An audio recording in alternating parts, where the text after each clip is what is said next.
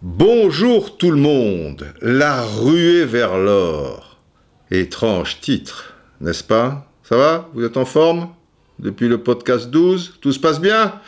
Je vous le souhaite. En tout cas, merci vraiment pour, euh, pour tous les, messages, euh, tant sous, sous iTunes, là que je, peux lire, euh, que, que, par tweet. J'essaie de, répondre dans la mesure du, du possible, mais enfin, après, il y en a tellement qu'il y a peut-être ici et là quelques oublis.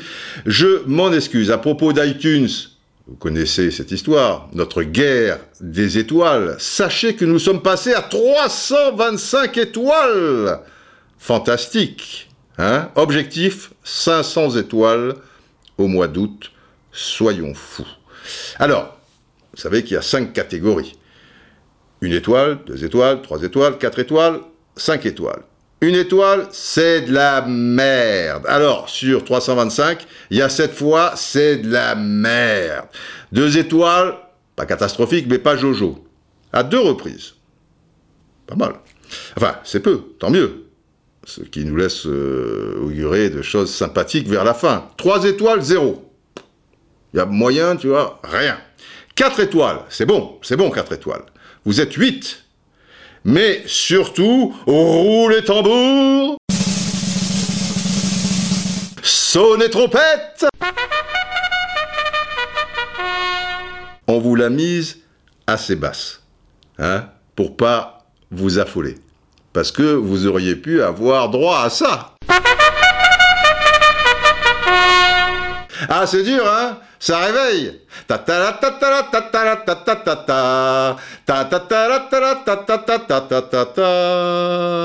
Eh ouais. Roulez tambour sonne des trompettes. Sur les 325 étoiles, nous en avons 308 à 5 étoiles. C'est un triomphe romain. Et alors, tenez-vous bien. Là, je veux un petit, un petit gong parce que c'est du vécu. Pour vous dire, car j'ai réalisé quand on cherchait des trompettes, donc nous sommes tombés sur le ta ta la ta. Figurez-vous que ma mère, lorsqu'elle me réveillait le matin, à l'aube pour moi, tu vois, 6h30, 7h moins le quart pour, euh, pour l'école, eh bien chaque fois, et ça m'a vachement touché, en écoutant ce ta ta la ta ta, eh bien elle faisait ça. Pas avec une vraie trompette, ça savait pas jouer de la trompette, mais je me souviens, elle tapait à la porte et elle faisait ta ta la ta ta la ta ta ta ta ta ta ta. Mon chéri, il est là. Incroyable, non? Sérieux, hein, je voilà, je j'enjolive pas les, les, les, choses. Alors, je dis pas qu'elle me l'a fait sur euh, X années, surtout qu'à un moment j'ai été interne pendant quelques années. Donc, il est utile de vous dire que le pion, il n'arrivait pas tu, tu, tu vois, dans, dans, le couloir, là, en disant ta ta la ta ta la ta ta ta ta ta ta ta, mais chérie, levez-vous Non, le mec dit, ouais, allez, oh, allez, oh, Roustan, tu vas pas y passer la nuit, hein, debout, on a dit, allez, bon. C'était un peu plus dur, mais on était un peu plus âgés, donc on pouvait parer un petit peu à cette violence inouïe. Alors pourquoi ce titre La ruée vers l'or? Ben, La ruée vers l'or, c'est la course. C'est la course à la terre. Parce qu'on entend ici et là, par le télégraphe, oh, on aurait trouvé un filon d'or par-ci ou par-là. Et alors là, tous les cow-boys, quoi? Dans le Montana Come on Ils sont sur leurs chevaux, etc. et tout. Et on appelle ça la course à la terre, ce qui en anglais donne the run for land. Certains braves connaissent l'histoire. Là aussi, c'est du vécu. Mais pour les nouveaux arrivants, je ne peux pas vous laisser à la traîne. Eh oui, donc je demande un gong. C'est du vécu, Coco, c'est du vécu. Donc, la course à la terre, la ruée vers l'or, quoi. The run for land. Ça remonte, vous allez réaliser, ça remonte, ça remonte à plus de 40 ans. The Run for Land, c'est l'un de mes 38 textes pour le baccalauréat, épreuve d'anglais, vous l'aurez compris. Donc j'ai 38 textes à étudier, à réviser. C'est pas du boulot ça, hein C'est pas 37, c'est pas 39, c'est 38. Évidemment, avant la période de révision, moi je suis toujours dans l'excès. Je suis super optimiste. Donc je me fais des plans, tu vois, un plan de travail. Alors de 7 à 8 heures, histoire. De 8 à 9 heures, géographie. De machin ou quoi, économie. Anglais, de patate. Je te fais ça sur 15 jours, tu vois. C'est 15 heures, tu vois. Bah, bah, bah, bah, bah, bah. Et puis, et puis à la plage. Il y a les copains. Didier, tu vas faire un foot? Non, je révise. Oh Didier, tu descends? Non, je révise. Bon, je descends, il le demande si gentiment. Il y a les souris vertes. Enfin voilà, quoi, tu, vagabondes. Euh, et puis, je le reconnais, j'ai surtout l'art de repousser tout ce que l'on peut faire le jour même. Quand le truc te fait chier, bien sûr, tu vois. Et je suis du sud et par tous les chemins, j'y reviens. Voilà, je peux pas le, le renier. Donc je suis plutôt du genre, tu vois, euh, devant ma maison il y a un pin terrible, dont la grosse branche pourrait bien tomber. Pour mon pauvre toit, quelle belle cible. Cette branche-là, je vais la couper. Aujourd'hui peut-être ou alors demain. Ce sacré soleil me donne la flemme, je la couperai après-demain. Et si je peux pas la couper moi-même, je demanderai à la mitonin qui la coupera aussi bien lui-même. Ce n'est pas qu'on soit feignant par ici, mais il fait si chaud dans notre midi. Résultat des courses, j'arrive au contrôle d'anglais et je n'ai rien révisé, ou presque. Le drame. En plus clair, sur les 38 textes, j'en ai un. Alors là, je me balade. Je le maîtrise. Lui, j'ai mis le paquet. Et il y en a deux, trois, tu vois, où j'ai révisé euh, vaguement, de, loin, quoi. Donc j'ai fait l'impasse totale sur 35 ou 36 textes. Ça vaut une cote, ça.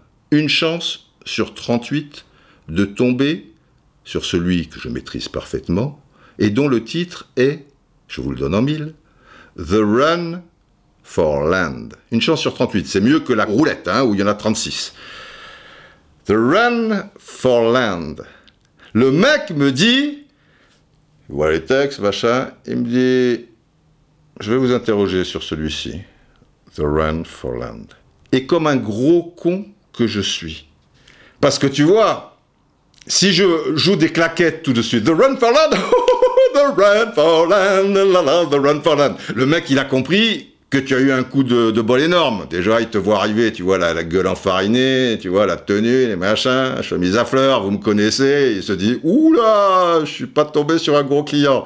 Tu joues des claquettes, je dis, coup de bol énorme, je vais changer. Donc, gros con que je suis, j'en rajoute et je lui dis, parce que moi je pousse le truc, tu vois, à l'extrême, l'arnaqueur total.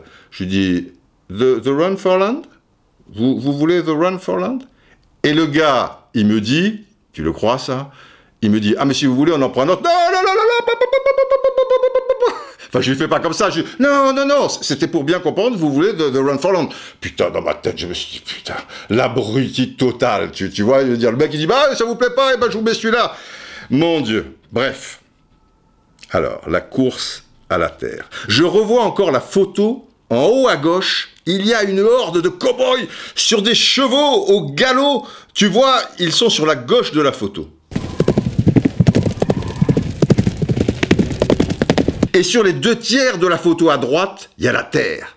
Enfin, il n'y a pas la planète euh, Terre, quoi. Il y a, un grand champ, tu vois, vierge, la Terre, et, et les cow-boys au galop sur cette Terre. Une chance sur 38, c'est beau. Bon, bref. Ça m'a tellement marqué, et je maîtrisais tellement la chose, que plus de 40 ans plus tard, je me souviens encore des premières lignes que je vais vous donner immédiatement. Alors, The Run for Land. Thousands and thousands of people traveled hundreds of miles to get a bare piece of land. But what land? Virgin, except when the Indians had roamed it. Ce qui veut dire, enfin vous avez compris si vous parlez anglais, hein, vu mon accent c'est imparable, des milliers et des milliers de personnes galopèrent, traveled, voyagèrent, si, si vous voulez, euh, sur des, des centaines de, de, miles pour euh, trouver une terre, to get a bare piece of land, pour, pour trouver une bonne terre. Mais quelle terre? But what land? Vierge, à l'exception de celle où les Indiens avaient un petit peu rodé. When the Indians had roamed it. C'est beau, non?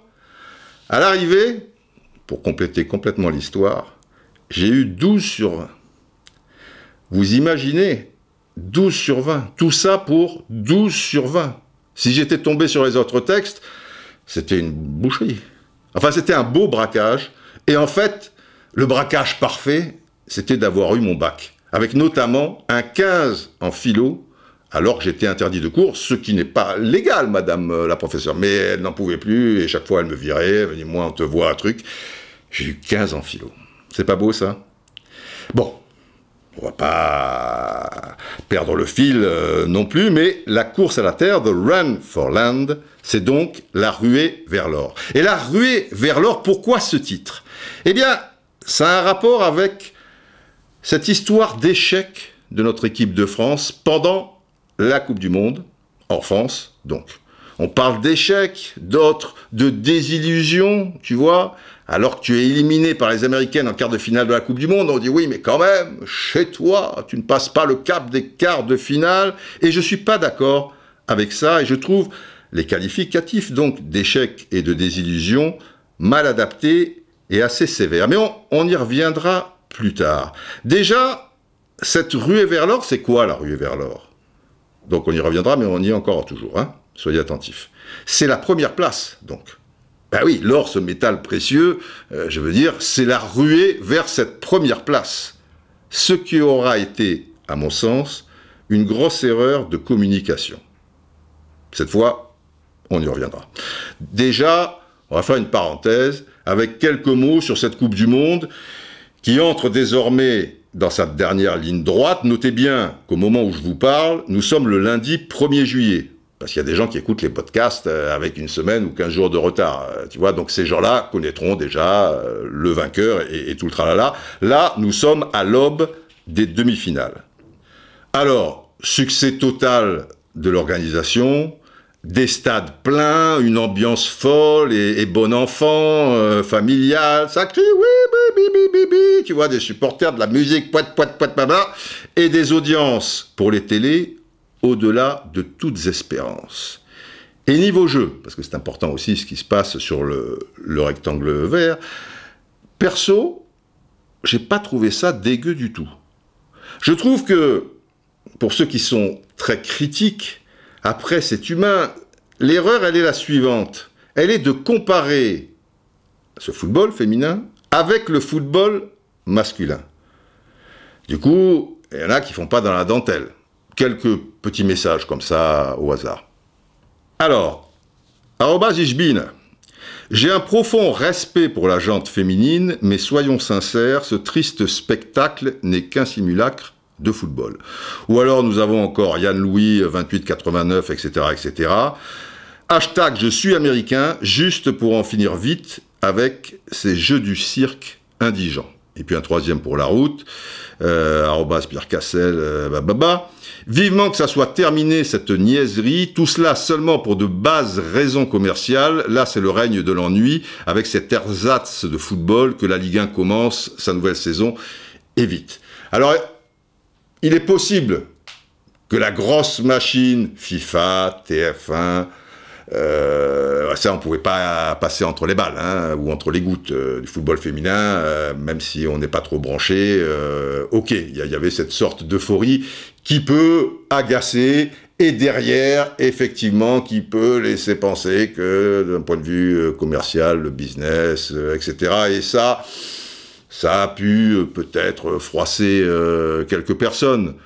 Mais c'est un peu dur, même très dur, euh, je trouve.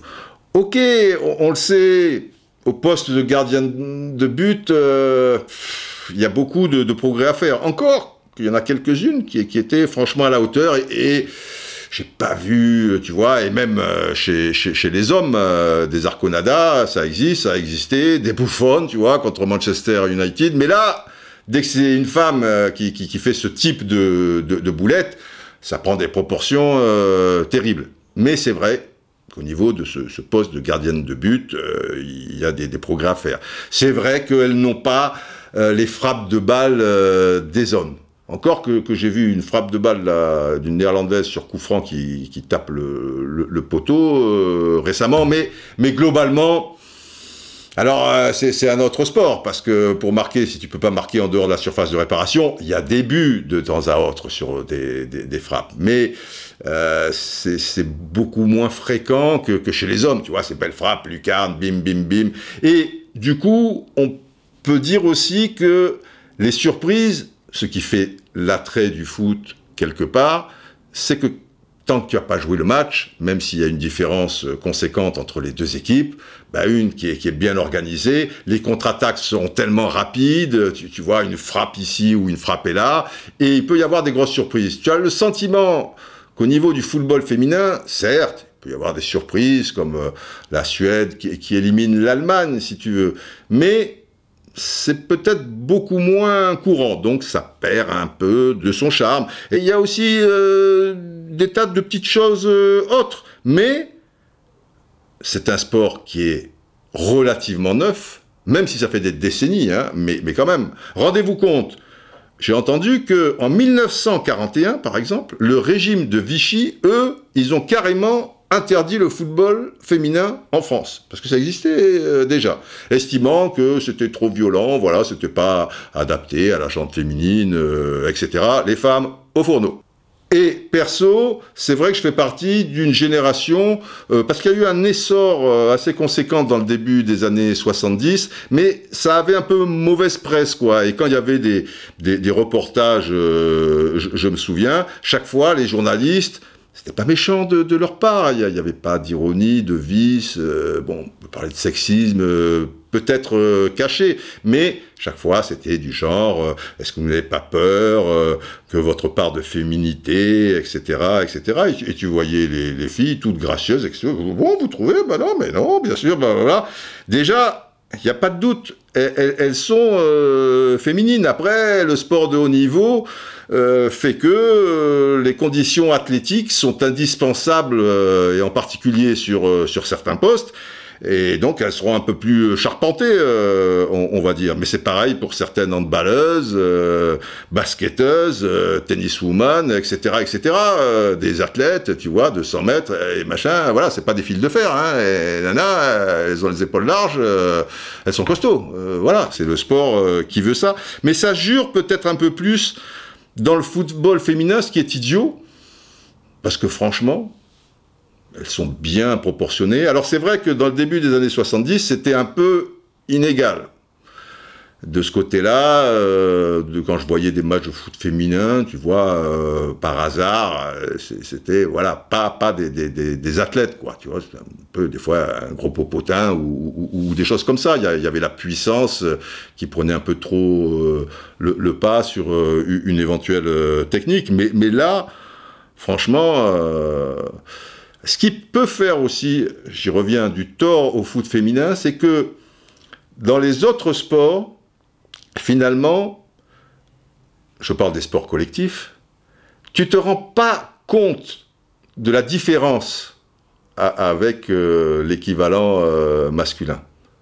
Tu vois des, des handballeuses, elles jouent euh, comme les hommes. Tu comprends bien et tu réalises qu'elles n'ont pas la même puissance, mais c'est coordonné un petit peu comme les hommes. Basket, c'est pareil. Alors tu vas pas avoir 10 000 matchs, il n'y a plus de, de Semenova où il y en a pas beaucoup. Ça c'est pour les anciens qui connaissaient la grande époque de, de Clermont euh, avec Jackie Chazalon, Irène Guidotti, et en face, chaque fois tu perdais euh, contre Riga où, il y avait euh, Semenova qui, mesurait 2m5. Bon, alors c'était un petit peu la, la, la, merde, mais tu te disais, elle joue comme les hommes. Bon, ça va un peu moins vite, peut-être que c'est un poil moins précis, peut-être que sous les paniers, euh, voilà.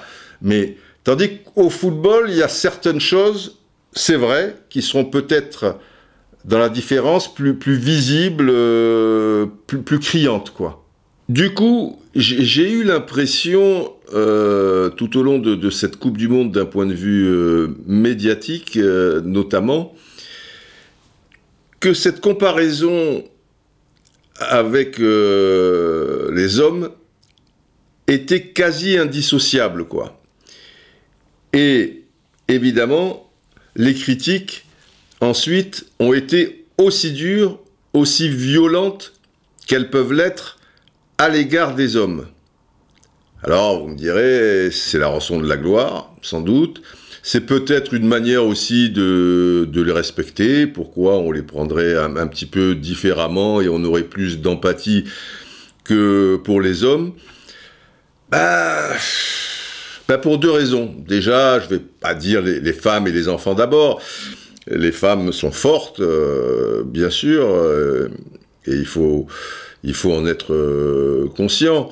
Mais je sais pas, je suis peut-être vieux jeu, je fais partie d'une génération où, euh, ben avec les femmes, euh, on était un petit peu protecteur, quoi, euh, quelque part. Je, ne sais pas si, vous voyez ce que, ce que, je veux dire, mais, mais dans le sens noble du terme. Et, et toutes ces critiques assez dures, en particulier vis-à-vis de, l'équipe de France, de son staff, des joueurs, etc., ben ça m'a ça m'a gêné.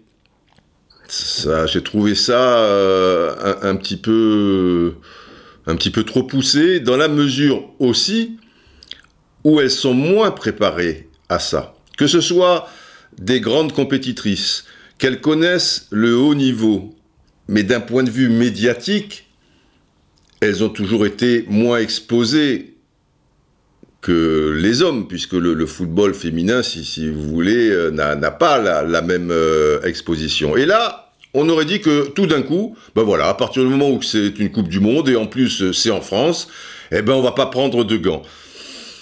Bon, après chacun voit les choses à sa manière.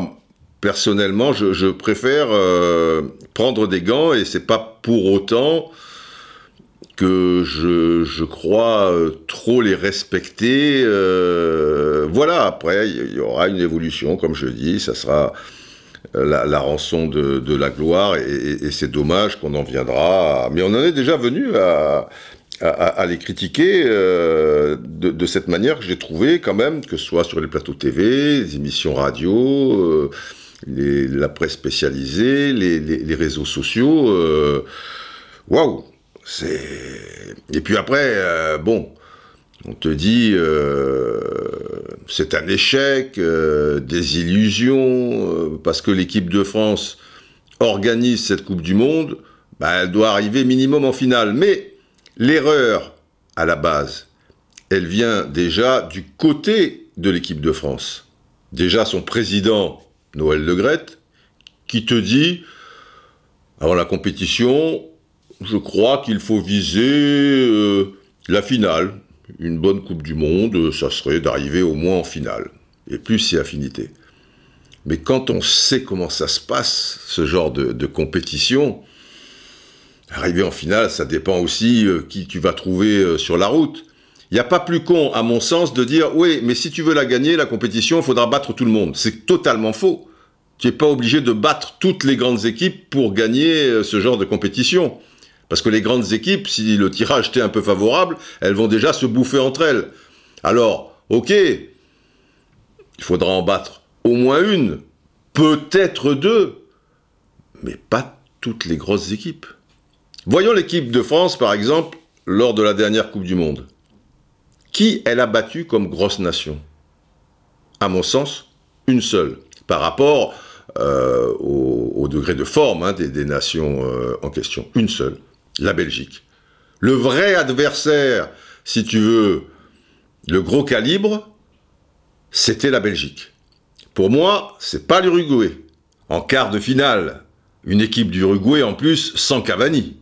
Et pourtant, ça n'a pas été si simple que ça. Un but, tu vois, à la suite d'un coup de pied arrêté. Après, tu es dans ton camp, mais tu maîtrises quand même. A un deuxième but à mourir de rire sur la frappe de, de Griezmann. C'est pas l'Argentine. L'Argentine, il n'y a que le nom mais c'était une équipe très faible. Tu gagnes 4-3, moins une, il y a 4-4 et prolongation, mais, tu gagnes, et sur le, match, c'est assez logique, mais l'Argentine, et on le voit encore aujourd'hui, euh, c'est pas une grosse nation. Elles étaient où les grosses nations? C'était quoi qu'on en pense? Le Brésil, Mais comme il y a eu euh, Brésil-Belgique, bah, il y a une grosse nation qui est, qui est tombée, même si ce n'était pas un grand Brésil, mais quand même. Ça devait être l'Espagne, mais il se trouve que avec le drame Lopetegui et tout, bah, l'Espagne n'était plus une grande nation et tu l'as pas rencontrée. Et on supposait un peu l'Allemagne, mais on a vu ce que ça a donné l'Allemagne. Donc, c'est pas la Croatie en finale, c'est pas une grosse nation. C'est bien plus faible que euh, l'Espagne, l'Allemagne qu'on imaginait, ou le Brésil. C'est quand même une équipe qui est passée à trois reprises au second tour au tir au but. Donc voilà, oui, c'est une bonne nation de football. C'est pas un crack. Donc dire euh, il faudra battre tout le monde pour gagner une grande compétition, c'est totalement faux. Et je le répète encore, ça dépend de ce qui va se passer euh, sur ta route. Et quand tu sais depuis des mois et des mois, et Noël Legrette, quand il fait cette déclaration euh, et qu'il te parle, bon, une finale, bah, bah, bah, bah, qu'en quart de finale, tu as toutes les chances de rencontrer les États-Unis, qui sont des monstres au niveau du foot féminin.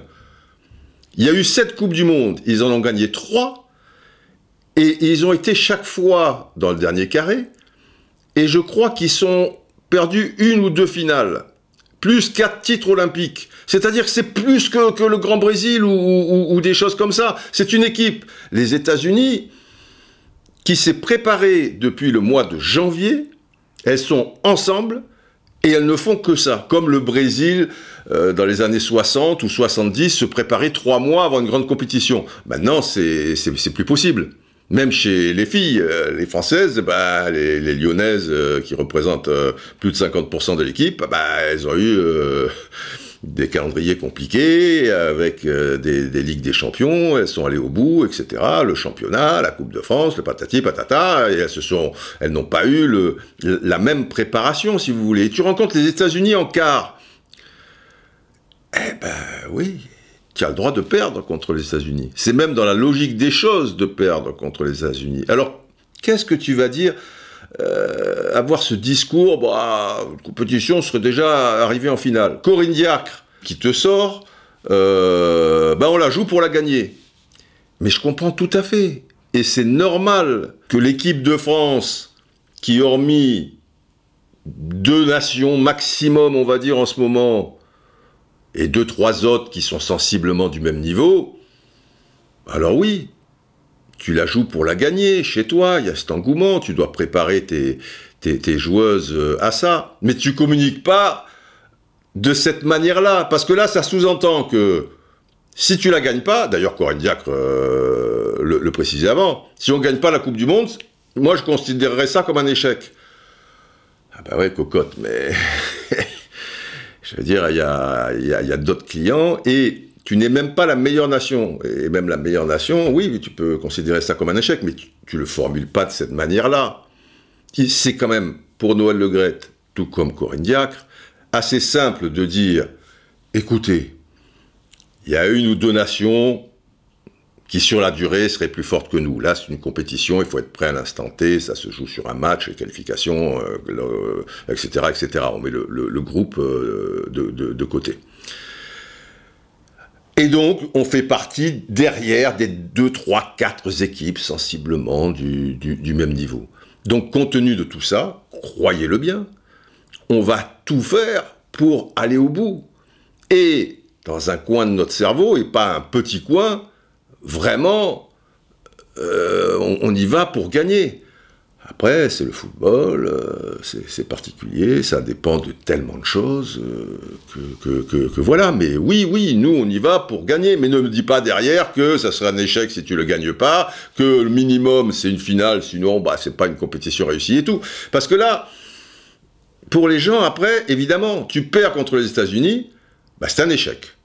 Ou une désillusion, pour reprendre le terme de, Jean-Michel Aulas euh, tout récemment par tweet, suite euh, à, l'élimination.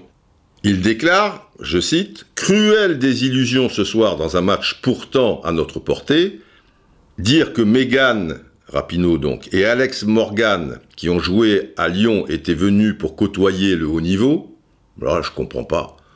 Ça laisse entendre que le haut niveau, il est chez nous en France. Et ces deux filles-là, elles sont venues à Lyon bah, pour... Euh, ah bah quand même, on aimerait bien connaître un petit peu le haut niveau. Attends, il y en a une, euh, Rapino, qui a 15-16 ans de, carrière, elle est restée un an à Lyon.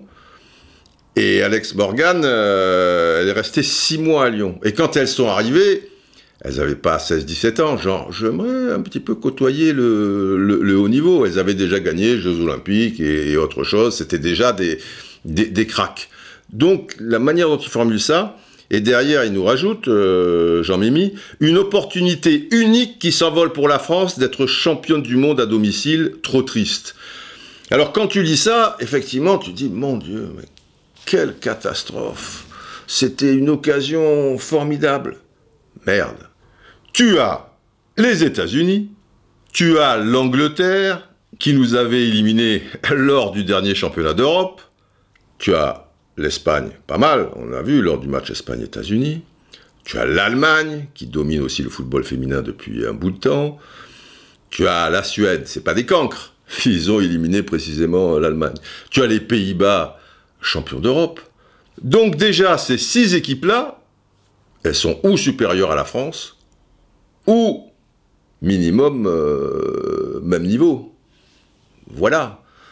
C'est décevant, c'est dommage, mais de là à parler d'une cruelle désillusion, et ça, ça a été une sorte de ruée vers l'or, quoi, si, vous voulez, dans, la communication. C'est voilà, on galope, on galope, on galope, on galope, on veut ça, on veut ça. Tranquille, quoi, je veux dire. Et c'était une forme de mirage. Et un mirage, ben voilà, tu sais pas si l'oasis euh, de loin, euh, ce que tu vois, si c'est réel ou, ou si ça l'est pas. Il faudra arriver jusqu'au bout pour dire merde, moi qui meurs de soif, euh, ben, finalement c'était un mirage. Ou dire oh là là, génial, on a gagné, donc je, peux boire, tu vois, tranquillou. Là, c'est. Je, je comprends pas.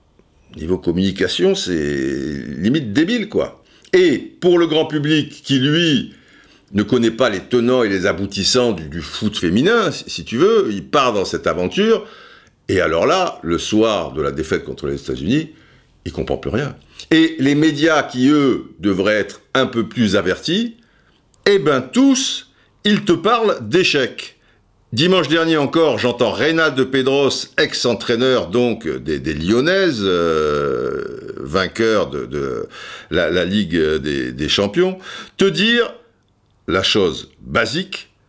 À partir du moment où tu organises une compétition, si tu la quittes en quart de finale, c'est un échec.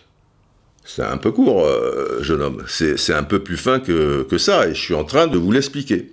Surtout qu'en plus, alors tu prends un but à la mort moelleux, euh, je veux dire, dès la troisième minute avec un mur en bois, enfin bon, bah là, tu es responsable, euh, c'est comme ça. Mais tu as fait quasi jeu égal avec les, Américaines. Euh, tu as eu la possession de balle. Enfin, tout ça, c'est un peu un, un leurre, parce que mon sentiment, à travers ce que j'ai vu du match, c'est que les Américaines, elles maîtrisaient la chose. Elles ont marqué rapidement. Après, elles étaient bien en place. Elles marquent un deuxième but. Il y a un troisième.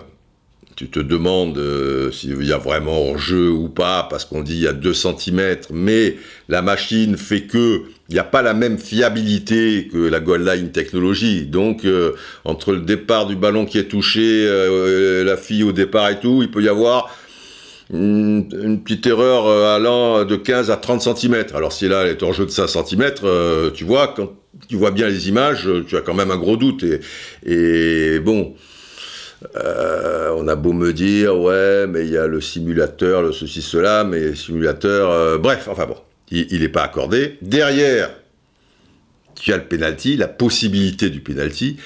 Perso, moi je ne le siffle pas je vois pas comment la, main, elle est pas collée au corps, mais elle est un petit peu détachée, quoi. Tu, vois, c'est un centre, elle essaie de la retirer, c'est. Mais d'un autre côté, tu peux dire aussi, depuis le début de la compétition, il y a eu des tas, enfin des tas, un certain nombre de, situations euh, similaires, et là on accordait penalty. Et ce jour-là, on n'accorde pas penalty. Bon, oui, tu peux te le dire. Donc, tout ça, pour arriver à la conclusion suivante, tu perds, À mon sens, tu n'étais pas au niveau des Américaines. C'est vrai que par rapport aux cinq matchs de la compétition, tu as pas toujours bien maîtrisé ton sujet, c'était un petit peu stéréotypé, quoi, tu, vois, c'était, et là pareil, c'était la ruée vers l'or. C'est-à-dire que dès que, c'était toujours dans une sorte de pressing euh, constant, et dès que les Françaises avaient le ballon, tu avais l'impression que, tac, clac, clac, clac, clac, clac, au galop, au galop, droit devant, droit au but, et, et les actions n'étaient pas préparées contre le, le Brésil. On a bien vu qu'en face, les Brésiliennes avaient un jeu quand même qui était un, peu plus riche. Tu vois, alors que les Françaises, bim bim, et après, bon, elles s'époumonnent, euh, elles butent euh, chaque fois sur une défense euh, bien en place. Ça a été le cas longtemps contre le Brésil, aussi contre la Norvège, il faut un penalty un petit peu miraculeux, etc. C'est vrai que dans le jeu, c'était, comme je dis, stéréotypé. Peut-être euh, tu pouvais un peu euh, changer peut-être de, tactique à un moment, euh, de varier les plaisirs au niveau attaque, même si elle l'a fait une fois pour le troisième match, je crois, quand elle a sorti Tiné, mais c'était pas une, une réussite. C'était quand même très très figé. Alors oui, il y a des zones d'ombre, mais de là à, tout jeter, je trouve que elles y ont mis beaucoup de cœur et ça c'est pas rien, beaucoup de générosité. Il y a eu des belles choses, mais en face, euh, il y a des adversaires d'un certain niveau, et force euh, est de constater que bah, tu leur es pas spécialement euh, supérieur. Voilà, c'est comme ça. Alors une déception, oui. Et s'il y a échec, je dirais pas que c'est l'échec du siècle, quoi. Alors, elles n'ont pas conquis l'Ouest, hein, si vous voulez. Euh, je fais référence à la très belle une de l'équipe le jour du match, la conquête de l'Ouest, avec de profils Corinne Diacre et cinq ou, six joueuses, mais en petit. Et ça montre l'importance de Corinne Diacre, qui à travers cette Coupe du Monde finalement est devenue une star. On, va y revenir, euh, dans la mesure où, à elle seule, avec son, visage là, et ses beaux yeux clairs là, de, profil, elle prend quasiment la même place que les six autres joueurs. Joueuses, en l'occurrence.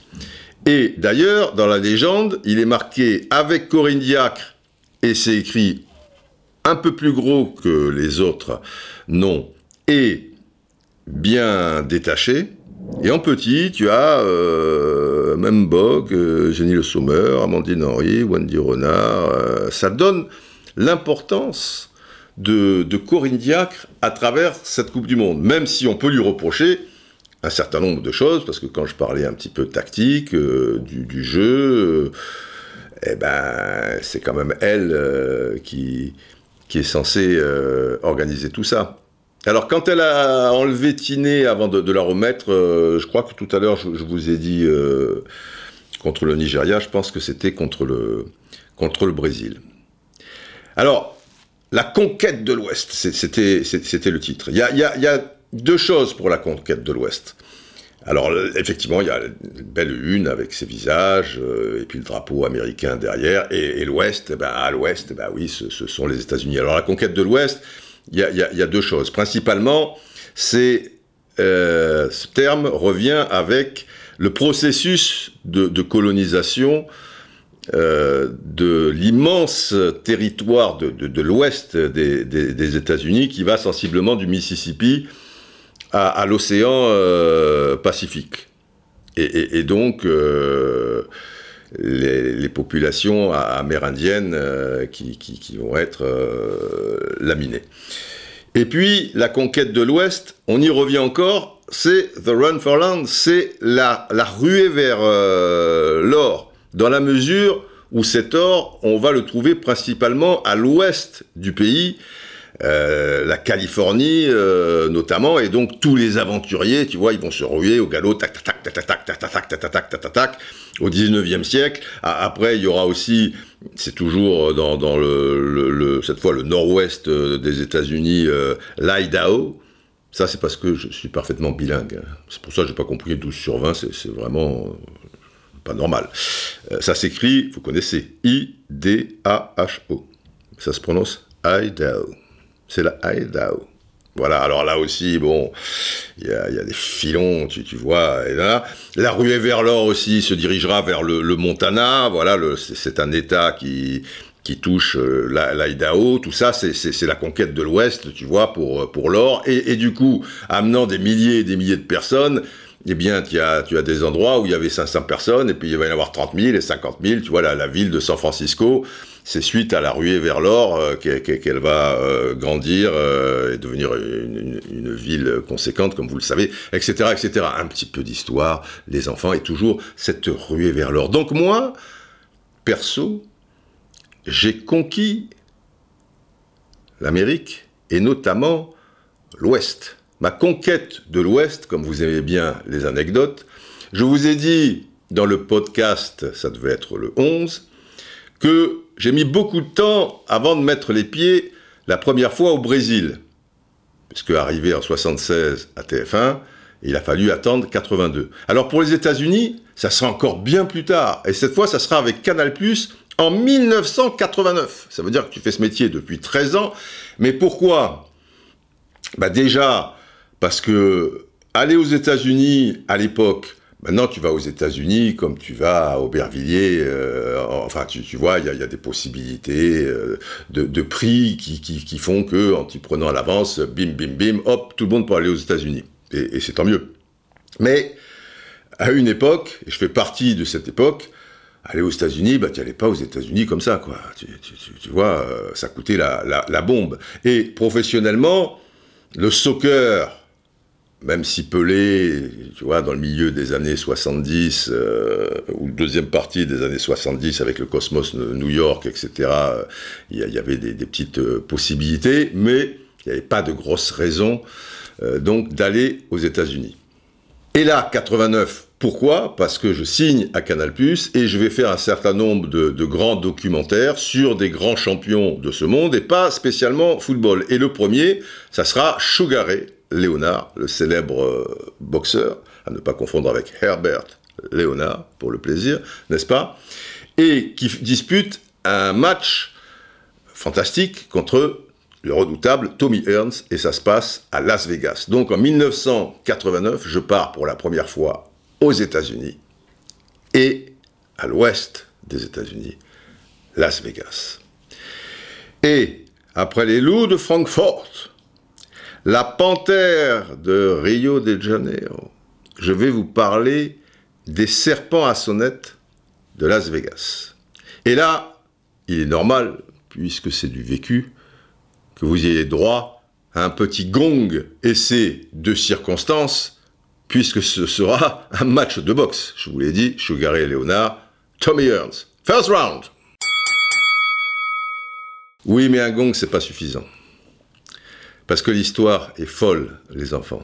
C'est pour ça que je vous demande d'ouvrir grandes vos oreilles pour cette petite parenthèse avec la Coupe du Monde féminine. Et donc une sirène s'impose. Vous avez le gong et la sirène, la double peine.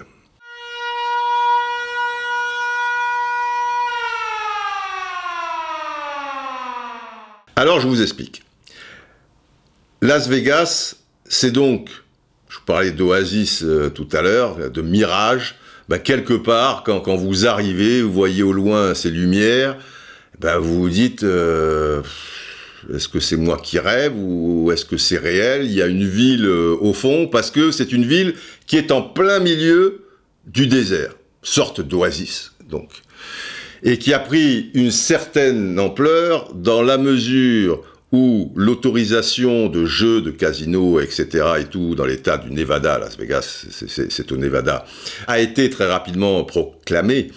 Euh, on est dans le tout début des, des, années 30, donc, pof, pof, pof, ça monte ici et là. Mais surtout, après-guerre, la mafia s'en mêle, et alors là, Las Vegas, dans les années... Euh, 60 euh, surtout, va prendre euh, tout, son essor, et c'est une ville, euh, quand vous débarquez pour la première fois, c'est un petit peu étonnant, quoi. C'est troublant. Quoi qu'il en soit, c'est une ville au milieu du désert, et qui est bien réelle, je vous le confirme.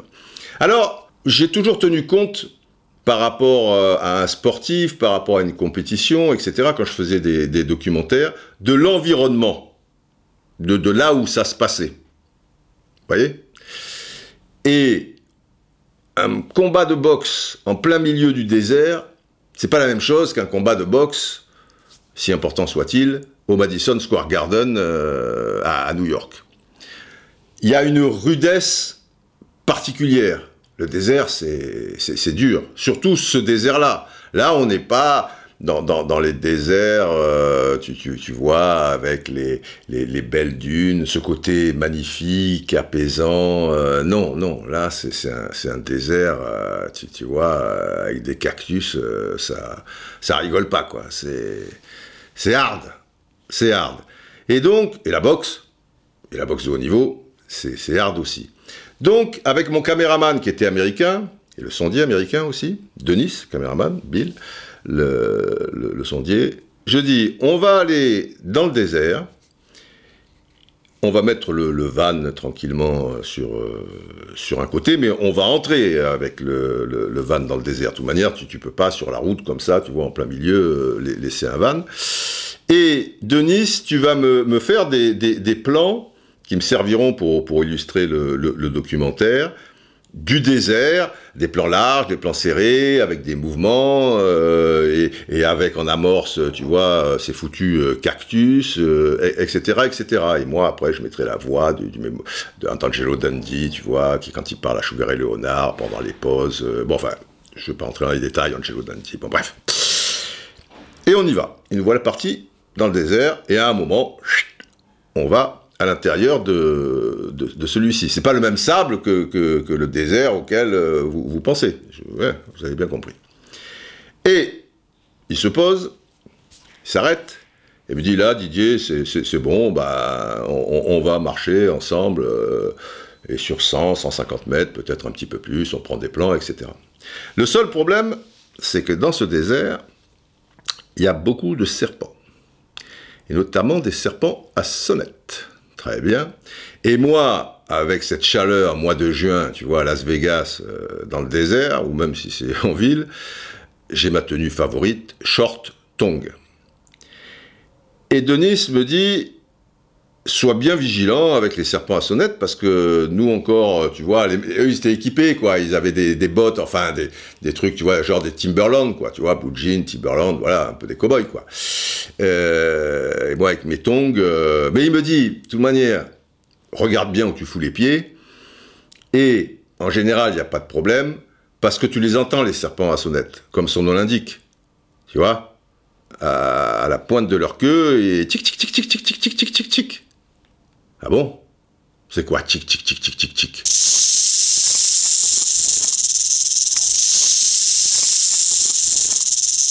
Ah, je vois, c'est charmant. Bon, d'accord. Tic, tic, tic, tic, tic, tic. Eh bien, tu sais ce qu'on va faire, Denis. Pour euh, filmer ces plans, t'as bien pigé ce que je veux, et j'ai pas besoin de venir avec toi. Donc, je vais rester dans le van, profiter de la clim, et faites attention, vous, aux, serpents à sonnette. Hein, euh, c'est plus raisonnable quand même. Qu'est-ce que je vais aller m'emmerder, moi Il dit, ouais, pas de problème, euh, on, file tout ça. Simplement, à un moment, euh, ils mettent du temps et j'ai envie de fumer ma petite gitane sans filtre, relax. et j'en ai un peu marre de cette clim où je me gèle, tu vois. Et donc, je dis, je vais sortir au bord, ce serait pas de bol qu'au bord, euh, il y a un serpent à sonnette. De toute manière, je vais le voir et, je l'entends. Donc, fumer la petite cigarette, tranquille, et puis le soleil commence à se coucher, ça va, fait un peu moins chaud. Donc, j'ouvre la porte et me voilà à fumer ma petite clope. Et à un moment, je me dis, bon, je vais fermer quand même cette porte, pour deux raisons. La première, c'est qu'il fait encore très chaud, et que même euh, avec la clim, il a laissé la clé, ça tourne tout ça et tout, mais euh, je vais quand même avoir chaud en rentrant, donc je vais fermer cette porte. Et la deuxième raison, c'est que il peut y avoir très bien un serpent à sonnette un peu sournois qui rentre dans le van. Ah ouais. Allez savoir. Même si je, regarde un peu, mais je peux pas regarder partout. Je peux pas regarder sur ma gauche et avec euh, l'oreille, tu vois, à l'affût, genre tic tic tic tic. Tiens, il y en a un qui se pointe et regarder sur la droite s'il y en a un qui saute dans le van. Je suis pas un juge de touche, moi. Je peux pas voir le départ du ballon et si le mec est, si le serpent est bien placé. Bon. Donc, il faut fermer cette porte. Alors vous me direz, un van, c'est assez haut, un serpent à sonnette, euh, ça, c'est rasemote. Est-ce que ça peut sauter? Ben, Je dis, je sais pas, moi. Je, déjà, je suis pas spécialiste de serpent à sonnette. Vous êtes spécialiste de serpent à sonnette, vous? Hein? Vous, connaissez le, sketch de Bigard, euh, la chauve-souris? Elle fait beaucoup de choses, quand même, cette euh, chauve-souris. Ah ouais, elle fait beaucoup de choses. Alors vous me direz, ouais, mais Didier, le serpent à sonnette, s'il approche du van avant de sauter, etc., eh ben, il va faire tic, tic, tic, tic, tic. Donc tu vas l'entendre. Ah, c'est pas ça. Mais d'un autre côté, est-ce que les sonnettes ne peuvent pas être parfois enrayées Je m'explique. C'est sensiblement les mêmes sonnettes, pas tout à fait, parce que c'est tic tic tic et les sonnettes, on pense à un dring dring euh, du vélo. Bon, si vous avez eu un vélo pendant un certain temps, vous avez remarqué qu'au début, ça marche super, dring, dring, dring, et puis, au fur et à mesure, surtout qu'on dévisse le truc, on le remet, etc., ça s'enraye et ça, ça marche plus du tout. Donc, qu'est-ce qui me prouve qu'un vieux serpent à sonnette n'aurait pas sa sonnette enrayée Est-ce qu'on a fait des études là-dessus? Moi, si vous me dites, écoutez, on a pris 30 serpents à sonnette sur une période de 15 ans, déjà, est-ce que ça vit 15 ans un serpent à sonnette? Je ne sais pas, supposons. Et sur une période de 15 ans, on a remarqué que la sonnette, au bout de 30 ans, et sur les 15, marchait parfaitement. Si vous me dites ça, moi, il n'y a pas de problème. Simplement, les études du serpent à sonnette, je les ai pas. Avant de partir à Paris, chaque fois, les reportages, tout ça et tout, je, préparais un petit peu où est-ce que je vais, comment ça se passe, etc. D'accord, je vais en Colombie, donc les, aigles, baba, le cyclisme, ok, très bien, baba, baba. Et j'avais pas, j'allais à Las Vegas, j'avais pas pensé au, au serpent à sonnette. Donc, donc, je ferme cette porte. Et là, c'est le drame. Pourquoi? Parce que ma cigarette terminée, je vais pour ouvrir cette porte. C'est normal. Eh ben, elle s'ouvre plus. Le truc s'est fermé. Clac Au bout de quelques secondes, le truc, pof Il a dû se fermer. Et je suis là comme un con, en tongs et en short, à la merci d'une armée de serpents à sonnette qui pourrait se donner le mot et se dire ah, ah, il peut plus rentrer. Allons-y. Donc, je ne suis pas à l'aise. Je suis pas à l'aise, et puis ils mettent trois jours pour revenir, et puis ils reviennent. Et la merdouille, parce qu'il y a quand même une merdouille, ça va, pour le serpent à sonnette, tout s'est bien passé, c'est que la clé est à l'intérieur, évidemment, il l'avait laissée pour faire tourner le moteur et pour que je puisse bénéficier de la clim. Mais il n'a pas une deuxième clé. Et bien donc, nous voilà en plein désert, avec le van fermé à double tour. Mais c'est pas con ça, je, veux dire, c'est pas parce que tu pousses la porte que ça doit se fermer ce, truc. Et donc, bah, il a fallu prendre une pierre, euh, casser la vitre, patati patata, enfin, vous voyez le topo. Ah, il connaissait pas le grand rourou, hein, Denis C'était notre premier documentaire ensemble. Bon, après, il, était rodé, il savait que, que, tout était possible. Quelle aventure, hein Les serpents à sonnette, dans le désert du Nevada, à 2-3 miles de Vegas. Hein vous croyez qu'on rigole. Bon, revenons à nos moutons et terminons avec l'énigmatique Corinne Diacre, qui est donc reconduit aux grandes dames de certains qui estiment que, Baba, par rapport à certaines choses euh, que je vous ai précisées, moi, perso, je trouve qu'elle mérite une deuxième chance, et puis s'il y avait quelqu'un de totalement incontournable, tu vois, pour prendre cette équipe de France féminine, et tu te dis, euh, bon, bah là, ça n'a pas été une réussite totale, on peut faire mieux, et on a la personne, alors elle, ça y est, elle a été libérée par son club et tout, fonçons. Je dis pourquoi pas. Mais là, qu'elle reparte, tu vois, pour un, pour un tour, euh, ça me paraît pas saut. Et ce, d'autant plus que ce football féminin, il faut bien en parler. On va voir s'il surfe sur la vague. Et Corinne Diacre, en dehors de ses compétences, qui doivent bien être euh, réelles, euh, bah, c'est devenu une star. C'était déjà devenu une petite star, on a entendu un peu plus son nom au moment où elle a entraîné des hommes professionnels avec l'équipe de Clermont, donc pendant trois saisons en, Ligue 2. C'était une, grande première. Elle était un petit peu connue à l'époque si on suivait le football féminin, mais c'était pas trop le cas. Mais Corinne Diacre, Soyot, capitaine des Bleus, etc. On se souvient que pour lancer un petit peu euh, tout ça, il y avait eu Canal Plus euh, avait mis des gros moyens pour un France-Angleterre à Geoffroy Guichard qui nous qualifiait éventuellement. Alors je sais pas si c'était pour une phase finale euh, de championnat d'Europe ou de Coupe du Monde ou peut-être, je crois que c'était les, Jeux Olympiques. J'ai un doute. Enfin Corinne Diacre, voilà, tu, connais vaguement.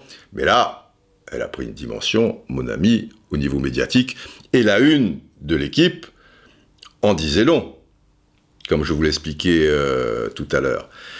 Et Corinne Diacre, euh, alors, pas qu'en bien, c'est vrai, elle a un caractère euh, manifestement très, très particulier. Personnellement, je l'ai croisée une fois. C'est du vécu, un gong. Voilà, c'était au Parc des Princes où j'étais invité, je crois, il y a une dizaine d'années, dans le cadre de, foot citoyen, une sorte de colloque, où participait d'ailleurs euh, la sélectionneuse de l'époque, euh, Elisabeth euh, Loisel, et puis des choses par rapport au, foot féminin. Et c'était donc dans les entrailles du, Parc des Princes. Corinne Diacre n'y participait pas. Mais elle, était là parce que près des, ascenseurs, au, rez-de-chaussée, quoi, à, hauteur de, la rue, à un moment, avant de, descendre, voilà, je, suis obligé de passer, par là, et elle discutait avec quelqu'un. Elle était contre, contre le mur et dans, mon axe de, de, regard, si vous voulez, et nos deux regards se croisent. Alors, moi, je la connais pas, personnellement. Elle, elle ne me connaît pas, personnellement. Mais comme elle suit le foot et que je suis dans le foot très exposé médiatiquement depuis 1976. Là, je vous dis, il y a 10 ans, donc on est peut-être, euh, je sais pas moi, euh, voilà, en 2007, 2008. Donc ça fait déjà plus de 30 ans que forcément, elle te voit, elle voit qui tu es. Et moi, je vois qui elle est. Donc, dans toute société, si, vous voulez, si, si vous êtes de la même famille, même si vous portez pas le même maillot, vous êtes journaliste de foot, elle, elle est joueuse de foot, et après, je sais pas si elle était dirigeante de foot ou quoi, il y a dix ans, je ne sais pas ce qu'elle faisait, ou si elle entraînait euh, déjà. Ben, si les deux regards se croisent, par politesse, vous dites bonjour, et, vous passez votre chemin. Si vous avez du temps, ou si la situation s'y prête, ben, vous vous serrez la main, bonjour, vous allez bien, très bien, et basta. C'est comme ça. Voilà, en société, en général, c'est plutôt comme ça. Donc, nos deux regards se croisant, je lui fais un petit bonjour euh, gracieux avec un sourire, euh, bonjour, et elle répond pas. Elle me regarde avec ses yeux, genre, elle vient de, voir un extraterrestre, c'est étonnant, un extraterrestre, c'est marrant, c'est un peu, ouais, ça ressemble à un humain finalement. Enfin, elle me regarde avec des yeux, je me suis dit, mon Dieu, j'aurais pas dû lui dire bonjour, qu'est-ce qui se passe et tout. Bon, et je passe mon chemin, et j'y pense plus, et je vous rassure, euh, ça m'a jamais empêché de dormir, et je n'y ai jamais pensé depuis euh, le moment où on voit qu'elle elle est euh, effectivement un, petit peu space, et ça m'est revenu à l'esprit, je dis, bah tiens, c'est machin. Alors, est-ce que parfois, des gens qui se comportent de la, de la sorte, parce que disons les choses comme, comme elles sont, c'est totalement impoli. Ou alors, ce sont des gens qui ont une tête qui passe pas les portes. Il y avait comme ça un gars à Canal+, qui disait pas bonjour. Paraît-il, parce qu'à moi, il me disait bonjour. Quand je le croisais, bonjour, je le connaissais. Bon, c'est normal aussi qu'il me, dise disent bonjour, mais, mais, mais même là. Et je suis resté sur le cul quand des gens m'ont dit Ah bon, il te dit bonjour? Bah écoute, tu as de la chance parce que 9 fois sur 10, euh, quand les gens lui disent bonjour, ils disent pas bonjour. Sauf si évidemment c'est l'escure, de greffe, si c'est un gros poisson. Et, évidemment, ce sont des bonjours euh, hiérarchiques. Mais si tu as un assistant, un petit gars de ceci, de là, de, de plateau, le mec il, dit pas bonjour. Donc du coup, les gens lui disent pas bonjour puisqu'ils savent qu'il va pas répondre par euh, bonjour. Donc c'est que là, la personne, en l'occurrence c'était un homme, donc le, le mec, il a une tête qui passe pas les portes. Ça arrive. Mais Là, tu peux te poser la question. Mais je pense pas. sur le coup, je me suis dit, étonnant. Enfin, ça m'est jamais arrivé. Tu dis bonjour, la personne te, te renvoie le bonjour, euh, machin. Ou alors elle n'a pas entendu. Mais, là, euh, on était près l'un de l'autre, même si elle discutait avec quelqu'un. Elle m'a bien regardé dans les yeux, j'ai bien regardé dans les yeux après. C'est un peu étonné. Bon, ben, j'ai passé mon chemin. On, ne va pas y passer la nuit. Donc, un petit peu étrange. Je ne crois pas que ce soit une forme de, de, de, vanité. Après, il y a des gens, qui sont un peu différents, tout ça. Bon, faut, faut, l'accepter. Il se trouve que là, dans ces conférences de presse elle a fait fort certaines fois, et ça dénotait d'autant plus qu'il y avait ce, climat de joie, de légèreté à travers toute cette Coupe du Monde, et là, boum, il y a un bloc de glace, tu vois, qui arrive justement euh, dans le désert de Vegas, on parlait, des, tu vois, du désert de Vegas, et là, boum, ah, une sorte d'armoire normande qui arrive comme ça, pouf, qui se pose, très bien. Alors, comme tous les sélectionneurs, surtout quand ils en prennent un peu plein la gueule par rapport au jeu, tout ça et tout. Euh, il y a des hommes aussi, euh, ils sont pas, ils sont pas commodes, hein, et ils sont, ils peuvent être aussi froids ou donner l'apparence de, de l'être. On se souvient un peu dans le passé des, Robert Herbin ou Lobanowski ou, ou, des tas d'autres, et même certains sélectionneurs de l'équipe de France, on en a eu. C'était quand même pas simple. Enfin, c'était un petit peu, un, un petit peu spécial. Euh, alors après, peut-être qu'elle a été touchée par certaines remarques. C'est vrai qu'il y a dans, dans SoFoot euh, un papier sur elle qui s'intitule La Corinne a des yeux. Et je ne dirais pas qu'il est à charge, ils font leur métier. Mais quand tu lis à l'intérieur, c'est déjà dans le papier d'ouverture, juste à côté de la photo, il est écrit le parcours de Corinne Diacre, 44 ans, est la preuve que le football n'est pas l'apanage exclusif des hommes, mais aussi que le management par la terreur a encore de beaux jours devant lui. Donc, euh, dans une conférence de presse, elle a un peu ironisé sur cette histoire, euh, en disant que oui, comme c'était un dictateur, bah, patati, euh, patata et tout, elle est allée un petit peu sur des chemins compliqués, parce qu'avec la presse, c'est, spécial, euh, mais, mais bon. Elle a une beauté froide, on dira, après tout, pourquoi pas, une beauté glacée, pour reprendre un, petit peu ce, que disait euh, Alfred Hitchcock, qui aimait ce, type de femme. Voilà, c'est-à-dire une femme qui est, belle, qui, qui, a une certaine prestance, bon chic, bon genre, mais qui, qui reflète... Euh, aucune sympathie euh, envers les gens. Vous voyez? Alors après, Hitchcock aimait ce type d'actrice, et on va arrêter là la, comparaison parce que je ne vais pas aller sur, euh, sur ce chemin, mais il déclarait par exemple un jour au célèbre réalisateur François Truffaut, en deux secondes, pour les plus jeunes peut-être qui connaissent pas Hitchcock, Hitchcock c'est un, un, très grand réalisateur euh, anglais, hein pas, américain, contrairement à ce que beaucoup pensent, même si c'est à Hollywood qui va prendre son, envol, et sa véritable apogée sera dans, les années 50, même si en 60, euh, c'est par là qu'il va faire Psychose, et en 63, euh, Les Oiseaux, ou, ou l'inverse. Mais c'était surtout le roi du suspense, tu vois. Et toujours avec ce type de d'actrice très belle, mais à la beauté glacée. Donc on ne savait pas ce qui se, cachait derrière et s'il y avait un volcan sous la neige, n'est-ce pas? Donc il déclarait à un moment à François Truffaut, célèbre euh, réalisateur euh, français, que lui n'aurait pas pu tourner un film avec Marilyn Monroe ou, Brigitte Bardot, car les intentions de ces deux sexes symboles c'est le cas de, le dire, était trop clairement affichée. Selon Hitchcock, elles portaient sur leur figure leur sexe. Vous voyez? Lui préférait qu'on reste euh, dans le doute, quoi. Cette espèce de, de, trouble.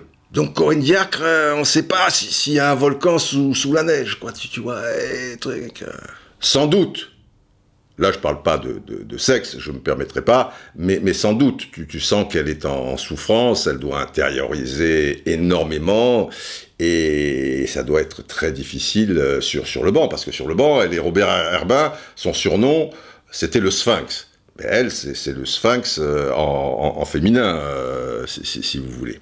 Et elle aurait pu être une héroïne d'Hitchcock, quelque part.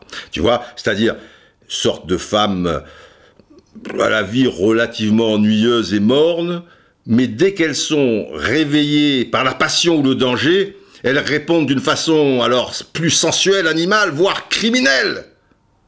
Noël Le Gret, attention. Je plaisante, je plaisante. Voilà, Hitchcock aimait ces, beautés froides qui, je le cite, passent pour des femmes de la bonne société en public et vous arrachent votre braguette si vous vous trouvez seul avec elle dans un taxi. Voilà. Donc si vous prenez un taxi avec Corinne Diacre, je plaisante, je plaisante. Mais cette froideur ou apparente froideur de notre sélectionneuse euh, nationale, eh bien, contribue un petit peu à, sa forme de, notoriété, quoi. C'est une star. C'est une star. Alors maintenant, il n'y a plus que sur les, saisons à venir, toujours avec l'équipe de France, à passer un, un cap euh, plus au niveau du jeu que, que des résultats. Après, peut-être le, le, reste suivra, mais, mais les résultats, ça se tient à tellement peu de choses, c'est tellement euh, aléatoire. Faut, faut le petit coup de pouce aussi euh, ici et là, et ce petit coup de pouce contre les États-Unis, même s'il n'y a pas eu beaucoup d'occasions, bah, peut-être par rapport au penalty, je sais pas. Elle aime beaucoup Didier Deschamps, hein. je crois que c'est une disciple de Didier Deschamps. Simplement, elle n'a pas la chatte à Deschamps. C'est ça le, truc. Il faudrait qu'elle pique euh, le charmant petit Félidé et il faut, il faut le petit, coup de pouce du, du destin euh, aussi. Et je j'étais pas à ce match. je le regrette d'ailleurs parce que j'aurais bien été au Parc des Princes euh, amener ma fille euh, qui aime le foot, tout ça et tout, mais on m'a dit c'est complet, Didier, il n'y a pas de place, c'est complet. Bon, bah si c'est complet, euh, je ne peux pas les, inventer. Mais ceux qui s'y trouvaient m'ont dit, et qui ont une très grosse expérience des, des, stades et, et internationale, mais enfin en tout cas en France, m'ont dit, j'ai rarement vu une telle ambiance Parc des Princes. Pourtant, au parc, il euh, y, en a eu. Hein. Donc, c'est pas rien. Et ça veut dire que maintenant, on va voir la suite pour le, football euh, féminin. La, bonne nouvelle, quelque part, c'est que ceux qui aiment vraiment, vraiment le foot, qui sont acharnés, je pense qu'il n'y en avait que 20% qui se sont intéressés à cette Coupe du Monde. Et tu peux dire, ils se sont intéressés parce que, voilà, c'était un petit peu particulier, et demain, ils reviendront euh, à leurs euh, principales amours, qui ne sont pas le, football féminin. Mais, selon beaucoup de gens, 80% des personnes qui, ont, qui étaient dans les stades ou qui ont suivi ça euh, d'assez près sont des gens qui sont pas des, grands mordus de foot, mais qui aiment quand même le, foot, mais qui sont pas justement dans la comparaison dont je vous parlais, etc. Et qui peut-être, euh, pour certains et un certain nombre, euh, bah, c'est le début euh, de quelque chose. Voilà, on, verra la suite. Est-ce que les gens en France seront surfés sur, sur cette vague? On en parlera. Il y a quelque chose, à mon sens, de fondamental pour réussir juste cette, euh, cette ruée vers l'or, vers euh, donc cette ruée vers la réussite du football euh, féminin. J'ai une idée très arrêtée là-dessus. Je pense qu'elle est très bonne, mais je ne vais pas la leur donner comme ça. Peut-être un jour. On verra bien. Mais ces gens-là ont la science infuse, ils savent tout, ils ont tout truc et tout. J'ai déjà assez donné. Ils se sont pour certains bien servis. Donc, on verra. Chaque chose, on s'entend. Voilà, on a fait le tour. C'était, c'était, voilà, un podcast un petit peu particulier, mais enfin, on ne pouvait pas passer à côté de, cette Coupe du Monde, euh, je crois. Euh, et maintenant, à suivre donc à suivre le podcast 14 et la réussite ou non, l'explosion ou pas du football féminin en France. Allez, portez-vous bien.